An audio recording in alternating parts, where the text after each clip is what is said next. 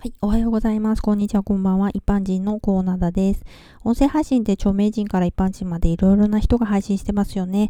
先ほど申し上げましたが、私、ただの一般人です。はい。配信内容としましては、大まかに言いますと、SDGs、あとはそれ以外のことを配信するかもしれないという音声です。えさてさて、今回は SDGs コンサルタント会社についてです。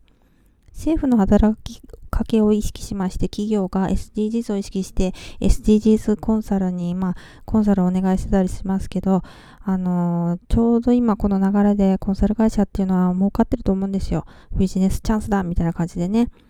コンサル会社の人は SDGs を進める俺たちいいことやってるぜって、まあ思ってると思いますし、あの、SDGs コンサル会社自体の企業イメージもなんだかいい気がしていたので、私もちょっと盲点だったんですけれども、あの、先月、あの、見かけた記事でね、あの、あるウェブライターさんが鋭い指摘をしてたので、ちょっと私ハッとさせられたことがあったので、ここで紹介しようと思います。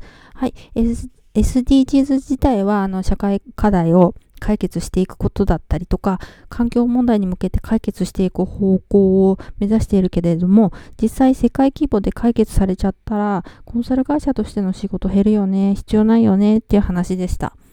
SDGs の目標に逆行していった方が、コンサル会社としてはありがたいってわけ。ほーと思いました。まあ、話変わりますけど、先日 SDGs コンサルの、まあ、音声配信私聞いてるんですね。で、そこであの、あるコンテンツ紹介されてたんですけど、後日、その会社の人言ったんですよ。先日自分が使う前に紹介したコンテンツだったけど使い勝手が良かったみたいなこと言ってんですよね。私たち、私からしたらありえない。順番違いますよね。自分でいいと思うから紹介するんじゃないのって、そこで思いました。私絶対に自分がやった体験をもとに音声配信します。そして、えー、調べもせず憶測で配信するようなことは絶対しません。これはもともと思ってたことだけど、改めて思いました。はい。ではでは今回はこの辺で次の配信お楽しみにぜひ聞いてくださいね。ではまた。